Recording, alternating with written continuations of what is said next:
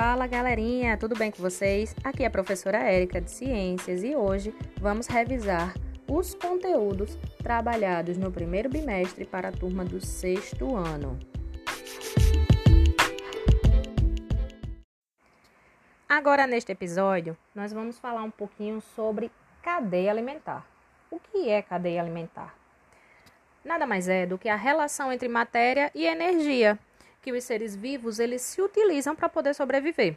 Ou seja, são as relações necessárias para a busca de energia através da alimentação, certo? Então, o que é que acontece na natureza? Quais as formas, né, desses indivíduos conseguirem a sua energia? Então, todo ser vivo ele precisa de uma energia para produzir, né, as suas substâncias necessárias para manter sua vida. Como eu falei anteriormente, existem indivíduos que conseguem produzir o seu próprio alimento e eles são chamados de seres autótrofos. Eles conseguem captar né, a energia do Sol juntamente com alguns elementos e realizar o processo de fotossíntese. Já já eu falo um pouquinho mais sobre ele.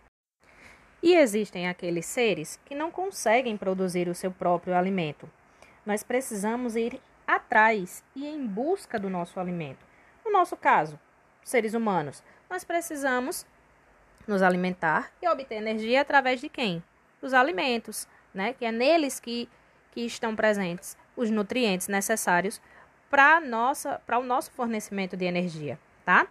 Eu digo sempre a vocês nas aulas, Nenhum ser humano vive de luz. Então eu não fico lá de boa no sol e tô de barriguinha cheia. Não. A gente desconhece um ser humano que tenha essa possibilidade, né? Então nós não conseguimos produzir o nosso alimento. E dentro de uma cadeia alimentar, né, ela vai apresentar aí um fluxo unidirecional. O que é isso? Ela apresenta o mesmo sentido, tá certo? E as cadeias alimentares, elas são compostas por organismos que podem se enquadrar em três categorias: os produtores, os consumidores e os decompositores. Como eu falei anteriormente para vocês, os produtores se enquadram nesses indivíduos que conseguem produzir o seu próprio alimento. As plantas, as algas, alguns tipos de bactérias, e são eles quem abrem as cadeias alimentares. Eles são a base da cadeia alimentar. Em seguida, vêm os seres consumidores. Como o próprio nome já diz, aquele que consome. Então, nós seres humanos, os animais, tá? Nós precisamos ir atrás do nosso alimento. E, em seguida, temos aqueles seres que vão conseguir reciclar a matéria orgânica, né? Esses eu chamo de seres decompositores, aqueles que vão decompor né, os resíduos, os cadáveres, e é necessário porque eles vão devolver isso ao ambiente em forma de nutrientes no solo, que são as bactérias e os fungos que vão começar a trabalhar aí. Vale lembrar ainda sobre os níveis tróficos, tá? E o que são esses níveis tróficos? Nada mais é do que a posição ocupada por cada ser vivo numa cadeia alimentar, tá certo? De acordo com a sua fonte de alimento. Como assim? Os produtores eu disse a vocês que eles abrem as cadeias alimentares. Então ele está no primeiro nível trófico, certo? Depois disso, venha começa a vir, né, os consumidores. Então aquele que vai se alimentar de um produtor, aquele que vai se alimentar de uma plantinha, eu chamo de consumidor primário ou consumidor de primeira ordem, tá certo? E em seguida vem um novo indivíduo que vai se alimentar desse bichinho, por exemplo, que comeu o produtor. Então, esse já tem um hábito de quê? Um hábito alimentar carnívoro. Ele se alimenta de outro indivíduo, né? E ele já é chamado de consumidor de segunda ordem ou consumidor secundário, tá certo? Então, cada um vai apresentar um localzinho, uma posição dentro de uma cadeia alimentar. Nesse momento eu vou apresentar para vocês aquela etapa essencial para os indivíduos que conseguem produzir o seu próprio elemento. Lembra lá? Fotossíntese. Isso mesmo. Então, o que, é que ela significa? Ela nada mais é do que a síntese que se utiliza da luz. As plantas, as algas, alguns tipos de bactérias, elas recebem aí a primeira fonte de energia, né? Que é o sol. Então, elas conseguem capturar a luz do sol, tá certo? Fazer dela sua atividade vital, tá certo? E vão transformar essa energia luminosa em energia química, em alimento para elas, em outras palavras, tá certo? Então, quais seriam essas etapas presentes aí na fotossíntese, né? Primeira coisa, captação. Ela vai pegar ali a luz do sol, né?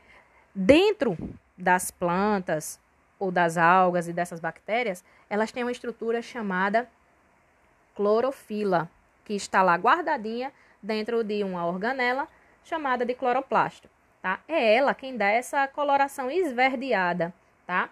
Então é importantíssima aí porque ela reage à luz, tá certo? Ela é sensível à luz, então ela consegue captar essa energia solar, tá certo? E iniciar, né? Ela começa aí a guardar essa energia e inicia o processo da fotossíntese. Após a captação vem a absorção, certo? Então esse organismo, né? vou pegar aqui como exemplo a planta, ela vai começar a absorver alguns nutrientes. Presentes aonde? Presentes no solo, presentes no ar.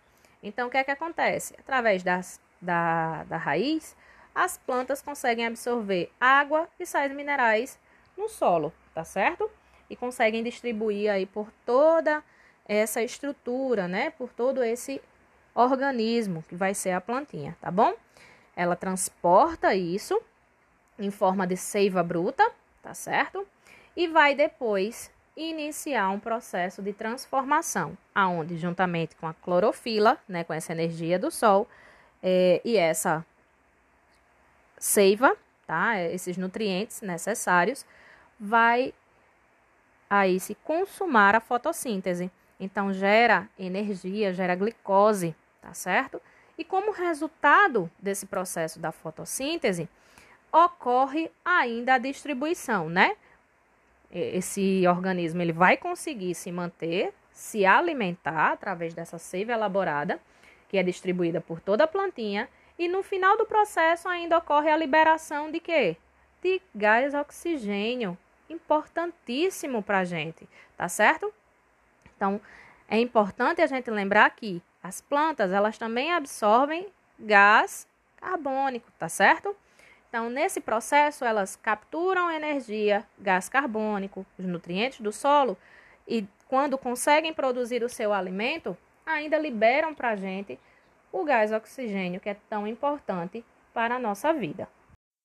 Assim sendo, a fotossíntese é um processo importantíssimo para a vida no nosso planeta, por produzir o próprio alimento e contribuir ainda para a existência do gás carbônico no nosso ar tá certo? As plantas, elas não são os únicos seres vivos que conseguem realizar a fotossíntese, como eu disse a vocês, vale lembrar, tá? Vocês não podem esquecer disso. Existem ainda outros que também realizam a fotossíntese, e aí são as algas e alguns tipos de bactérias que são chamadas de cianobactérias.